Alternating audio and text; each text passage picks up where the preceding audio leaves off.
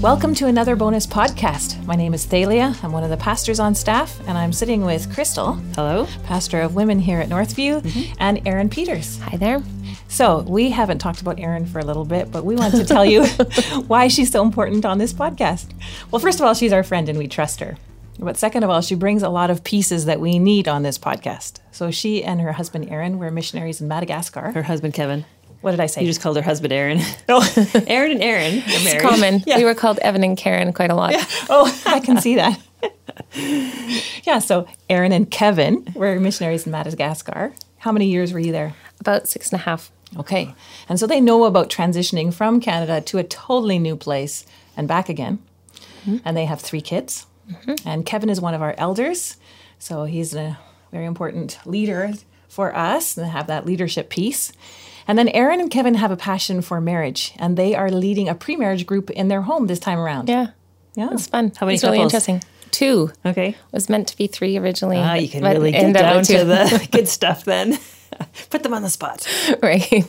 So we're kind of trying to see how that goes, and what do we do going forward? Mm-hmm. It's an interesting concept. We'll see how it works out. So our topic today, we are going to talk about hope, peace, and gentleness. We're going to look at the cultural view of those words, the biblical view, and we're going to talk about how they practically apply to our everyday lives. But before we do that, this morning when I was at my desk, I just come in, one of the staff members came over to notify me of a new online game. And so we want to put out a warning to those of you who are listening, if you've ever heard of the Blue Whale game, which I had not heard of until pretty much a few minutes ago. It is an online social media game, and I put that in quotation marks. The inventor of this is a young man from Russia, and he has put out a challenge to people to do 50 days of self-harm. And each day, the tasks get more extreme. And on the 50th day, they are strongly encouraged to take their own life through suicide. I was horrified. Yeah. Who wouldn't be? That's just, So I hardly have words for that, except that it reminds us of Romans 1, when people are inventors of evil. Yeah. It really feels just incredibly evil and awful, and I hardly know what to say except please be aware of what your kids are doing with social media, and please remind them of the truth of Scripture, which is what? Let's pitch in. Well, we're fearfully and wonderfully made by God. He has created us in a way that's awe-inspiring. And so we want to value people as people who are made in His image, and know that all of us are. And this is not okay to harm ourselves or to take our own lives. Yeah. It was the whole point of Jesus going to the cross. We were so loved and so valuable that God sent His only Son to die on the cross for us. Yeah. And so we have to remind our kids, our teenagers, and even vulnerable adults who are feeling lonely and drained and, feel like there's no purpose in life. You can see that this would pull in a lot of people, not just teenagers. Yeah, they'd feel like they're bigger than in something that's bigger than themselves, or some kind of worldwide movement or something that is just so demented and twisted and demonic. Yeah, and the name is cute. Yeah. It doesn't sound at all like something that would be frightening. So Blue Whale, it's nice. Yeah. Yeah, he takes the horrible name. The name comes from blue whales supposedly beach themselves when they're getting close to the end of their lives. They intentionally take their own life. I don't know. I haven't done enough research to know if that's true or not. But when you looked it up this morning. Yeah. So it originated in Russia, has been going for a while, and now is sweeping through the UK and the US, apparently. Yes. So school districts are starting to warn parents, families, friends, or whatever about this. And so just we wanted it to be on your radar. Yeah. And then as a parent, it just makes your job just a little more tricky, but it's good that we can hear about the warning right away and be vigilant. Yeah. So you can look at that online. It was easy to find a lot of information online for that. So maybe educate yourself so that you're aware of what's potentially coming down the pipeline towards your family. Yeah. So what's good is that we are linking this with the words hope, peace, and gentleness, which are no part of this Blue Whale game. We need those in the midst of the world that we live in. That's just a coincidence that that's what we were talking about today. Yeah. Well, why are we talking about these words? Well, this past weekend at the Abbotsford campus, we had our Global Missions Weekend. It was last weekend in Mission and this week in Abbotsford. And we had a guest speaker, Randy Friesen from MB Mission, which is just upstairs from us, the floor above us. Yeah. And he talked as part of his message about the theme of hope. So Crystal's going to expand on that a little bit. Yeah, so he walked through some biblical characters and then also some real life stories of people who had put their hope in God, the God of the Old Testament, where a lot of the biblical characters he talked about, and then people putting their hope in Jesus kind of in current everyday life, and just how that had transformed their lives and how they had kind of put a stake in the ground saying, my hope is going to be in God in the midst of the situation. Yeah.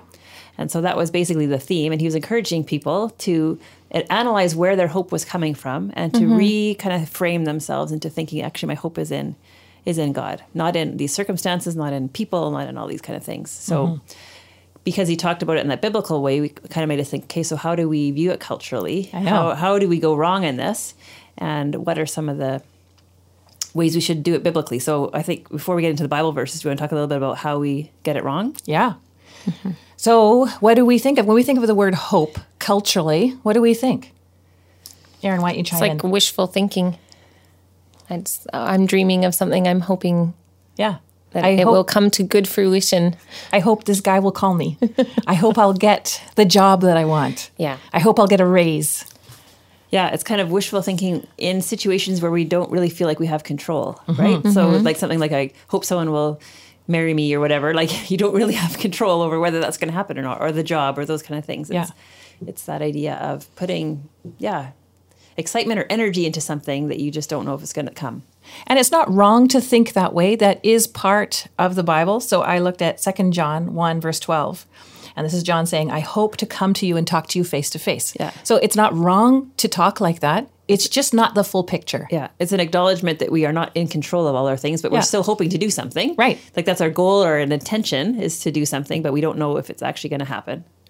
Yeah. So the biblical piece adds a broader, what do you call that? Fuller picture of the word hope. Richer. Yes. So let's talk a little bit about the biblical understanding of the word hope. Yeah. So if you go back to the story of Rahab, which the main story that Randy kind of patterned his message on, she had a hope in God, but it was based on secure things that she knew about God, because she had heard about the fact that God had dried up the Red Sea. She had heard about all the miracles that God had done in Egypt, delivering his people. She had heard about his character and who he was, and had a confidence in his nature that he was the God of heaven and earth. And so this information is what she clung on to in the midst of hope. And so I think one of the things we need to realize is that hope in a biblical sense is hope in the character of God and the fact that he is the God of heaven and earth, that he is bigger than any circumstance that we're facing. Yes. And that his character is sure, that we can trust it. In the midst of our difficult times, we can still trust in who he is and how he's bringing us through a situation. Yeah. The God of hope. Yeah. And so he's called that the God of hope in lots of different places. You have a bit of Psalm 42 that you wanted to read, I think, Aaron, right? Yes. Where that attribute of God is identified. So this psalm has quite a bit of phrasing of like, my soul thirsts and I've had tears. So this downcast kind of language. And then in verse 5, it says, why are you cast down, O my soul? And why are you in turmoil within me? Hope in God, for I shall again praise him, my salvation and my God.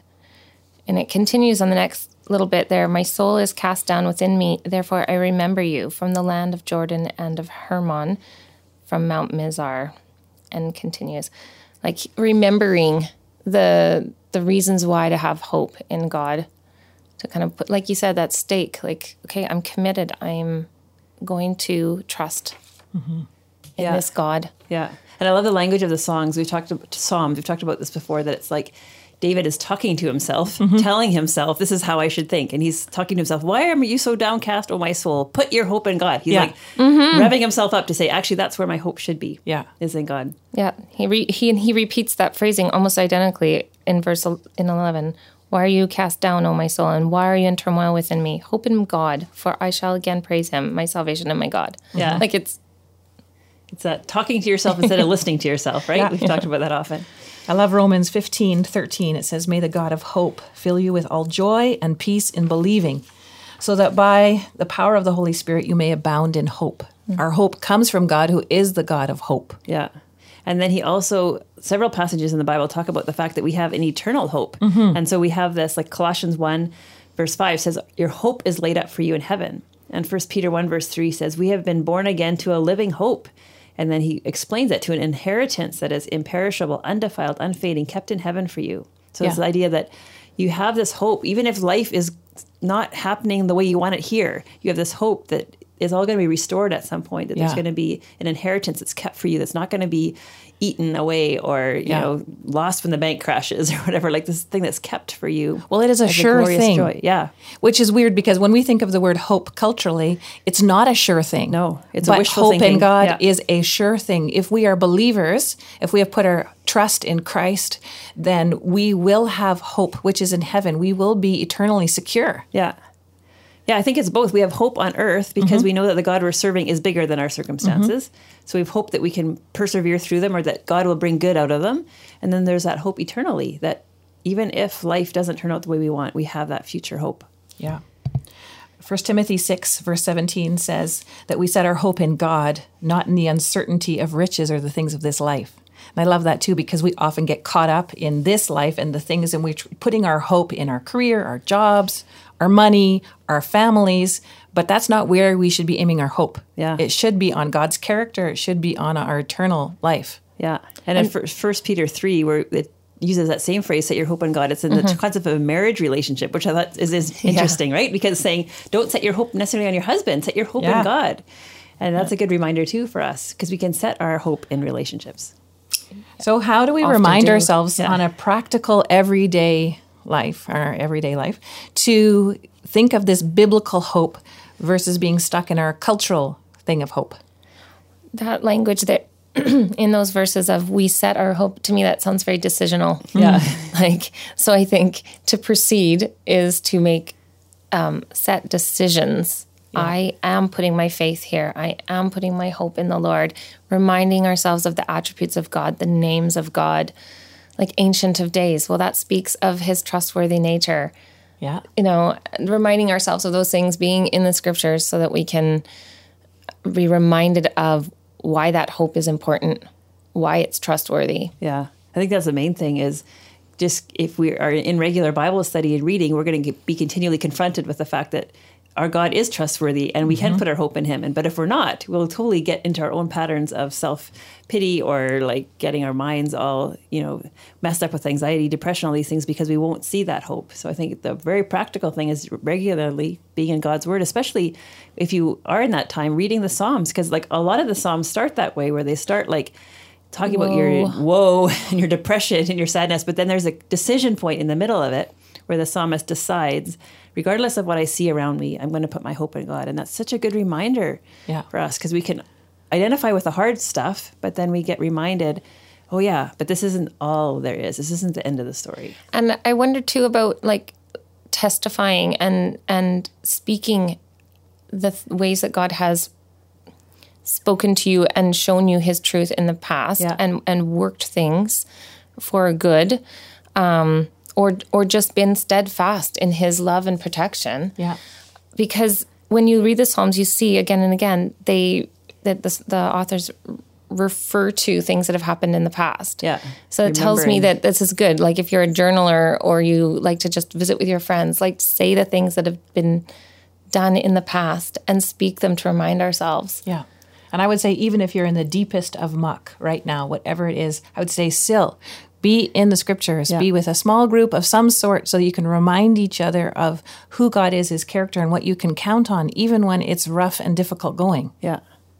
Yeah. And like you always encourage people to pray like Hannah does in 1 Samuel. Like if you're in a hard part, bring that stuff before God because he is the only one that can solve it and can influence it. So vent to God if you're in those places and then put your hope in him, knowing that he's listened, that he's heard, that you can walk forward in that.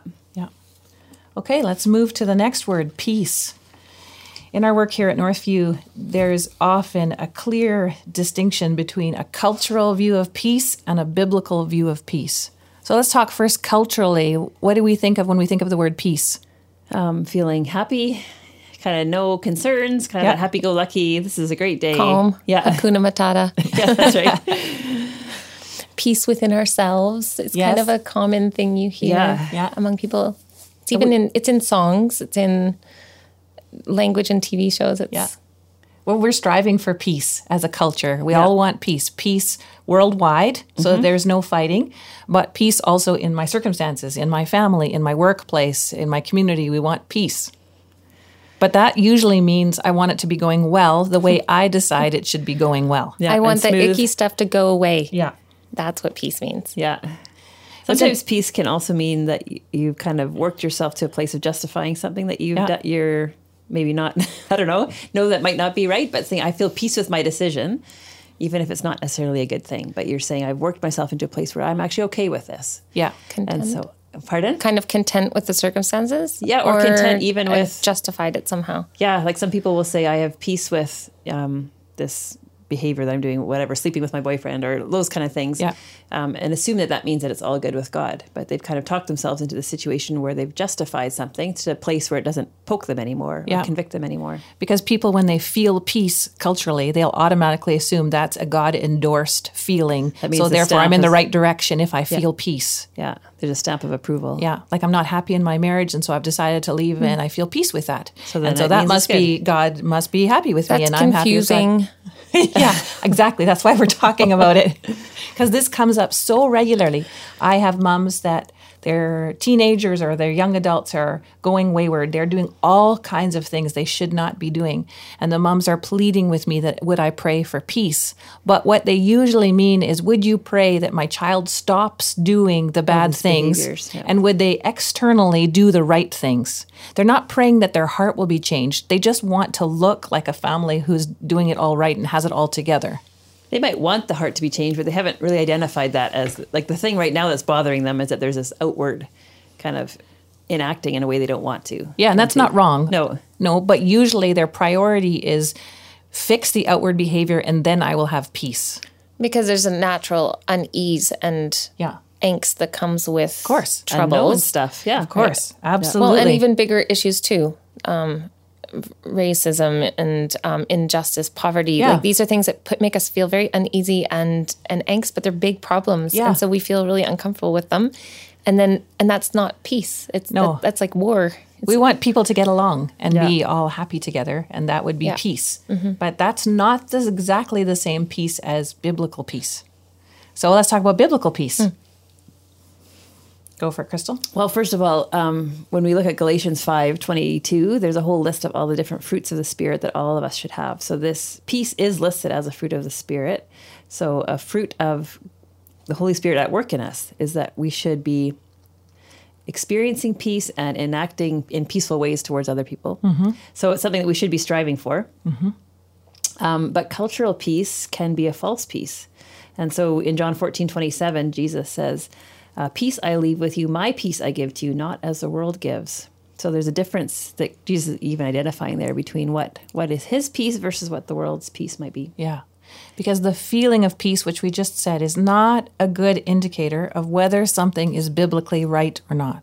So people will often say, I have peace with my decision, and we mentioned a few, but that does not mean it's God endorsed. No, the only objective standard is God's word that tells us how we should act and live. So if our feelings are not the standard. Right. So if we are in alignment with God's word, his moral commands, then we actually may not feel peace because we actually don't necessarily want to do what the Bible commands us to do. Like to be pure before marriage sexually, that is a very hard thing. And that does not feel good. Yeah. And so we think, well, I'm not feeling peace with that. So... I don't think I need to continue that way. Yeah, or even like standing up for things within your marriage. Like if your husband is causing you to sin, it's easy to kind of say, well, I'm going to be peaceful and just go along with it because then it's going to be no waves of stuff in the house. But actually what God's calling you to do is stand up to the situation, and that's not going to feel peaceful, but that's being obedient to God's word. Yeah. So... peace is not an objective standard. God's word is the objective standard. So a lack of peace... does not mean we're going in a biblically wrong direction. And we need to that's why we need to be in the scriptures. We need to know what God says in his word, and we need to follow that, and peace will come when we are obedient to him. Okay, there's a few more things. What's interesting is that we can have peace in deep grief, We can have peace in really difficult times. Yeah. Yeah, I remember when we lost our son, people being surprised that I could walk through that. And I had a deep sense of God's peace in the midst of it. It didn't mean I wasn't grieving and that I wasn't working through whole kinds of ideas and theology about how I had to think about God in the midst of this time. But still, God gave me a peace and a settledness that somehow this was part of what he was doing and that he would do good from whatever was happening and that he was still had his eye upon me in the midst of it. Mm, yeah. Mm-hmm. And we're told in Philippians 4 that when we're feeling that anxiousness, that we bring everything to God in prayer. And then a result, and the peace of God, which surpasses all understanding, will guard your hearts and your minds. But it's often a result of first putting your trust in God, bringing everything to him. We talked about in 1 Samuel chapter 1 with Hannah, bringing everything to God. She did. And we are asked to do the same thing. And then peace comes. Yeah. I think that's totally something we have to practice. It's a habit that you get into so that when the larger waves hit, like a death, you've already practiced that. Okay, I'm going to put my faith and my trust in the Lord. He knows the situation. His eye is upon me, like you said. And I continue to walk in his ways in the midst of this troublesome situation. Yeah, and it might be something you have to do over and over again in the midst of that. Like, it's not like you do it once and solve it forever. You might have to do that daily, like the psalmist, again, reminding himself, I will still put my hope and I'll have my peace. Yeah, okay, my peace will come from him. Crystal, this is something that I get all the time. People will use peace, the feeling of peace, as their barometer to whether they should make a decision or not. So if it's not a moral, God's law decision, like somebody wants to go on a mission trip next fall, and they're waiting to feel a peace from God, a peace, should I pursue that direction or not? What do we say? How do we address that? I don't think that's necessarily wrong, but it's not the only thing. I would say, like, even for me, I'm taking a class this summer, and I'm kind of dreading it, but I know I have to do it. But what I've done in the sense of planning is I've asked a lot of different people, and I've worked through all the scenarios, and I just kind of come to the point where, you know, this is the best time, the best place, the logical decision for me right now to do this. And so I think we don't want to just rely only on that feeling of peace. I think if we do, then it might, sometimes we just know we have to do stuff and it's not really going to be fun or peaceful, but it just is the right time and the right place to do it. So I'd say ask advice. Yeah. Look through, think God gave us a brain to think through options, see what people say. I think we forget that though. We forget that we don't have to only be us and God alone and waiting for that feeling of peace, but we can depend on other wise Christians around us. Yeah. Yeah, for sure. So how do we practically live peace out in our everyday lives? Well, again, it seems like almost the same answer. Being in the Bible. And walk ye in it. Yeah, because again, it's reminding ourselves kind of where our hope and where our faith is. Yeah. And I think the realization that having peace with God is the most important thing is something we need to be continually reminded of. And that again goes to that hope piece. If we are at peace with God, if we have made peace by the blood of the cross, which it says in Colossians 1:20, Jesus made peace with us, then we're in right relationship with God. And so whatever happens to us, we at least know that our future is secure and that and that we're in good relationship with God in the middle of it. Mm-hmm. I think as believers, we need to also recall that we live in this fallen world and it's not perfect. We are going to face trouble because it's a broken world. We aren't living in the Garden of Eden in the beginning where everything was in perfection. Or the new heavens and the new earth yet. And we're not there yet. Yeah. So we live in this chaotic place in between, which we see pieces of redemption. We see pieces of God's glory coming through, but we aren't living in a place where everything is in perfection. It's fallen, it's broken, and there's sin. And so therefore things are going to have a lot of hiccups and speed bumps and all those words that we say. Yeah. So there's going to be death and there's going to be illness and there's going to be plagues and all sorts of horrible environmental things and people hurting each other and themselves. Yeah. And that's the other thing I see too. It just spins. is that people are not robots. So they have the choice in this world whether to walk faithfully with God or whether to pursue their own direction, which can bring a lot of pain and hurt when people are drinking too much or they are using drugs or they're in bad relationships or things like that. It is not peaceful for their family. Their family is in turmoil because of the choice their loved one is making or their good friend is making. So we have to know that in those circumstances, we won't feel peace. So what we should do, I think, is run to God in prayer and talk to him about the people that are going sideways and talk to him, please, Lord, change their heart, rescue them, bring them back, help them to see what they're doing is wrong for them now. It will hurt them now, and it could hurt them eternally if they continue to rebel against God. And we may have to grieve a little bit too. Mm-hmm. That's a good one. We're hurting and it's okay. I mean, we have emotions, we feel things, and if it's hurting, we can have tears and we can have rage and we can have that mourning. And we just need to be careful where we put that. Yeah. At a circumstance this week where I just felt really frustrated with a series of events, and I had to take a step back, and because I wanted to just tell the next person I saw, you want to lash out, because they were there, and that's how I like to get it off my chest, is just tell somebody about it and work it out like that. And I had to be really careful because the next person I saw wasn't somebody that I should have said it. They were sort of on the fringe of the thing, and they didn't need to hear all these details. Let me bring up a quick clarification. You said the word rage. Let's just clarify that for people. What we feel that deep, can't we feel deep anger? I do. People do. So it's how we act on it that we want to just make sure that we don't want to sin when we are feeling that full-on anger, rage. Oh, careful. Go for a run instead. Go to your no-sweat class. And sweat it out. But I think that's a big thing, what you said, is that we have to have the mindset that realizing, actually, this is life. Mm-hmm. And if we think life is going to be the Garden of Eden, that's when we can't walk through things peacefully. If we just have this perception that, oh, my life is hard, but everybody else's life is perfect, then we can't walk through it with peace. Whereas we can, if we realize, actually, this is what life is like, but God's with me in the midst of it. Yeah, I'm going to try and treat other people well and kind of live in light of the hope that he gives us and walk through it in a way that honors him. I know what I intentionally do is there are moments when I'm maybe sitting on our porch. We just set up our porch furniture. It was sunny, and I was sitting on there with a cup of tea and going, this is peace. Yeah. It might only last 5 minutes, but it's peace, so that I can remember that when it feels all in turmoil in the next few minutes. So I go back to little pieces of peace. Yeah, and being grateful for those moments when it feels good. Yeah. And when things are good. Like in that sermon, he talked about that the boy who was getting up at 3:30 in the morning, and the circumstances of his life were challenging. He walked 2 hours to school, all of that. And yet he was grateful for what he had. And we would think, oh my goodness, those are really hard situations. But he's grateful because he's having privileges of going to school and knowing the Lord. Mm. Okay, let's keep cruising. One last term, gentleness. I was thinking that we really have a different view culturally than biblically. It was kind of fun. Even this morning at breakfast, I told Carter and Mark what we were doing on the podcast. And Carter's like, oh yeah, gentleness. We just don't understand this word gentleness. He was all excited about this. But he won't listen to the podcast, so it doesn't matter.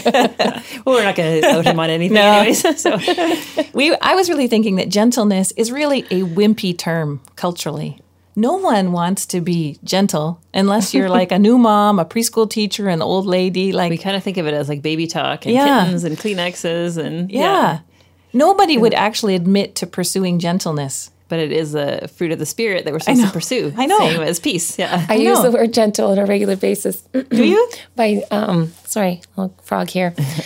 We have a tenant, and my kids' feet are very loud. So I'm always saying, gentle feet, quiet feet, gentle feet. That's funny. It's probably where I use it the most. Yeah. Because I looked it up biblically, and there are only 10 references in total in the Bible to the word gentleness. And there are several places where we are told to pursue gentleness. And I thought to myself, I don't know if I would actually admit to pursuing gentleness. Or think of it in those terms. You might use different words to think of, like you might say pursuing or trying to be compassionate. Absolutely. Or trying to be understanding. Yes. Yeah. But respect. You wouldn't think of it, and you wouldn't label that gentleness. No, because it feels like such a wimpy word culturally. It feels hard to translate it to being a believer in Christ and using it as an actual word I should pursue. So that was kind of even just an eye-opening kind of a thing for me. Yeah. So when I looked at some of the verses, the ones that apply to me on pretty much an everyday level here, because we do a lot of gentle correction, I use that word, for people who are straying and off in the weeds. So Galatians 6:1 talks about when we see others in sin, we need to correct them with a spirit of gentleness. And I have been actively pursuing that over the last 5 years. But again, I don't think I would actually use that word to admit that. Yeah. But that's what I have been doing. Yeah. Greg said that I'm a velvet hammer. I'm like, okay. Velvet hammer, that's awesome. I know. I'm like, okay, that has some gentleness to it. Yeah. But when you pull up a bunch of these references like you did, the gentleness is usually in the context of some sort of correction or some sort of defensive faith or some sort of thing that has a bit of a stick to it. Yeah. But yet doing it in a way that isn't abrasive, isn't mean or condescending, or is basically where it comes up. It gets the job done. Yeah. You're not pointing your finger in their face and condemning them and being judgmental and harsh. Yeah. You're actually supposed to correct people for their good with a spirit of gentleness, Galatians 6:1. Yeah. And the 2 Timothy 2 passage I use all the time. Verse 25 says to correct our opponents with gentleness. And that's so that they can come back to repentance, right? Yeah, absolutely. The verse continues on. Yeah. God may perhaps grant repentance, leading to a knowledge of the truth. Mm-hmm. Yeah. And this is something that we want to do with our kids, our family members. We want to say, hey, look out, watch out. That's going to hurt you if you pursue that direction. Yeah. Because we want to warn people and teach people. That's very clear in Colossians, but with gentleness. Yeah. 1 Peter 3:15, the verse that Andy uses a lot for apologetics to give a reason for our faith, talks about doing that with gentleness and respect too. So that's even sharing the gospel to people that aren't Christians. Like, don't come there kind of hammering hellfire brimstone. Is that what the scripture's teaching us here? It's saying, share what the hope that you have within you, but do that in a way that's gentle and respectful of them. But it's not a term, again, that we would use for men or women who want to be assertive and courageous and strong. No. We wouldn't say you also as a believer need to be gentle. But we should. We should. And there's no posters about that. You know, it always says courage and determination. Yeah. My brain keeps going to the fact that when we're working on like a project with very fragile pieces, let's say we're repairing something or we're trying to get a little job done and we want to use gentleness in it so the parts don't get ruined in the process. Yeah. And I wonder if that velvet hammer kind of thing is that there's a job that needs to get done. We need to fix this thing. I like that. Yeah. But we don't want to hurt or harm the pieces in the process. Yeah. That's what I'm like, just while you're talking. That is a good one. Yeah. You think of your grandmother's teacup that's really important to you. We've just cleaned out Mark's mom's house. She's in a care home now, and I have a whole bunch of teacups from her house. And so some of them are broken, and I am repairing the handle. Mm-hmm. So, yeah, it is that gentleness that you're wanting to restore something valuable because it is valuable. Or create something beautiful. Or create something, yeah. And the people in our life are valuable, and we need to treat them with gentleness. But it's weird to think that as believers, all ages, all ethnic groups, both genders need to be gentle. Mm. It's not a manly term. It's not a very strong feminine term. Well, it's not either gender. Gentle. Although when you see it in people, you do value it. Yeah. Like it's something I can think of certain people in my life that I would say characterize that, and it is something that just makes you feel like in their presence, right? You know, you're not going to be condemned. You know, you're accepted and loved and So how do we practice this in our everyday life? And this feels like just as much for me. I'm going to have to think, how am I practicing this in everyday life? I think it's just being aware of our tone, aware of how we talk. Yeah. Kind of asking God for those hearts of compassion for people so that we're not just kind of slamming people that are different than us or, setting aside some of our own emotions on an issue because if you're really frustrated with how somebody's behaving and you want to lash out, it could come out as angry words. Then you're going to hurt them in the process of the correction. Yeah. So reining in our own emotions so that just the truth is coming out. Mm. Yeah. And that's a lot of work. And a lot of prayer often. Huh. Yeah. And a lot of practice. I know that for me, over the 5 years I've been at church and using this regularly, this velvet hammer idea, I'm getting better. Like I can see a difference from 5 years ago. So I know that, and even as a mom, I'm a mom of an 18 and almost 19-year-old. So it's like, I am getting better with practicing gentleness in correction. Yeah. not as good when they were younger. I would fly off the handle more. I know when I look back. So this is something, I think it's a skill that grows if we ask God particularly to help us with this. Yeah. Yeah. Well, I think we've come to the end of our podcast. Yeah. Crystal, would you mind praying for us? Sure. Lord, we thank you. We've brought up lots of different things in this podcast. We thank you, Lord, first of all, that you're sovereign over this world and that you have your eye upon people everywhere. And so, Lord, we just pray, even as we have this news this morning about this blue whale game, Lord, we pray that you would just stop that by the power of your might, Lord, that you would intervene in people's lives, that you would alert parents and teachers and people before it's too late. Lord, we thank you that you know what everybody is watching, even if we don't. And so, Lord, we just pray that you would just show yourself in a mighty way in the midst of this really dark situation. Lord, we thank you that you are the God of hope, that we can put our hope in you, that you have a character that's been proven over time. We can know who you are, we can know your power, and we can know this future hope that you give to us. And so, Lord, I pray that our hope would be in you and not in our circumstances, not in our relationships or our jobs or our money, that our hope would truly be placed in you. And Father, we just pray too that you would give us your peace and allow us to be agents of your peace, and that you would help us figure out how to pursue gentleness. Lord, maybe we be people who bring our emotions before you, our fears before you, and ask you to just shape our words, our thoughts, so that we can be true ambassadors of you as we interact with people in the church and elsewhere. So, Lord, we thank you that your Spirit is the one that works within us to do all these things, and that we can just rely on you. As we continue to be in your word and be in your presence, we can rely on your hammer in our lives, chiseling out the bad things and building us into the image of Christ. So thank you that we can trust you for that. So we pray that you just continue to guide and lead each of us. In your name, amen. Amen.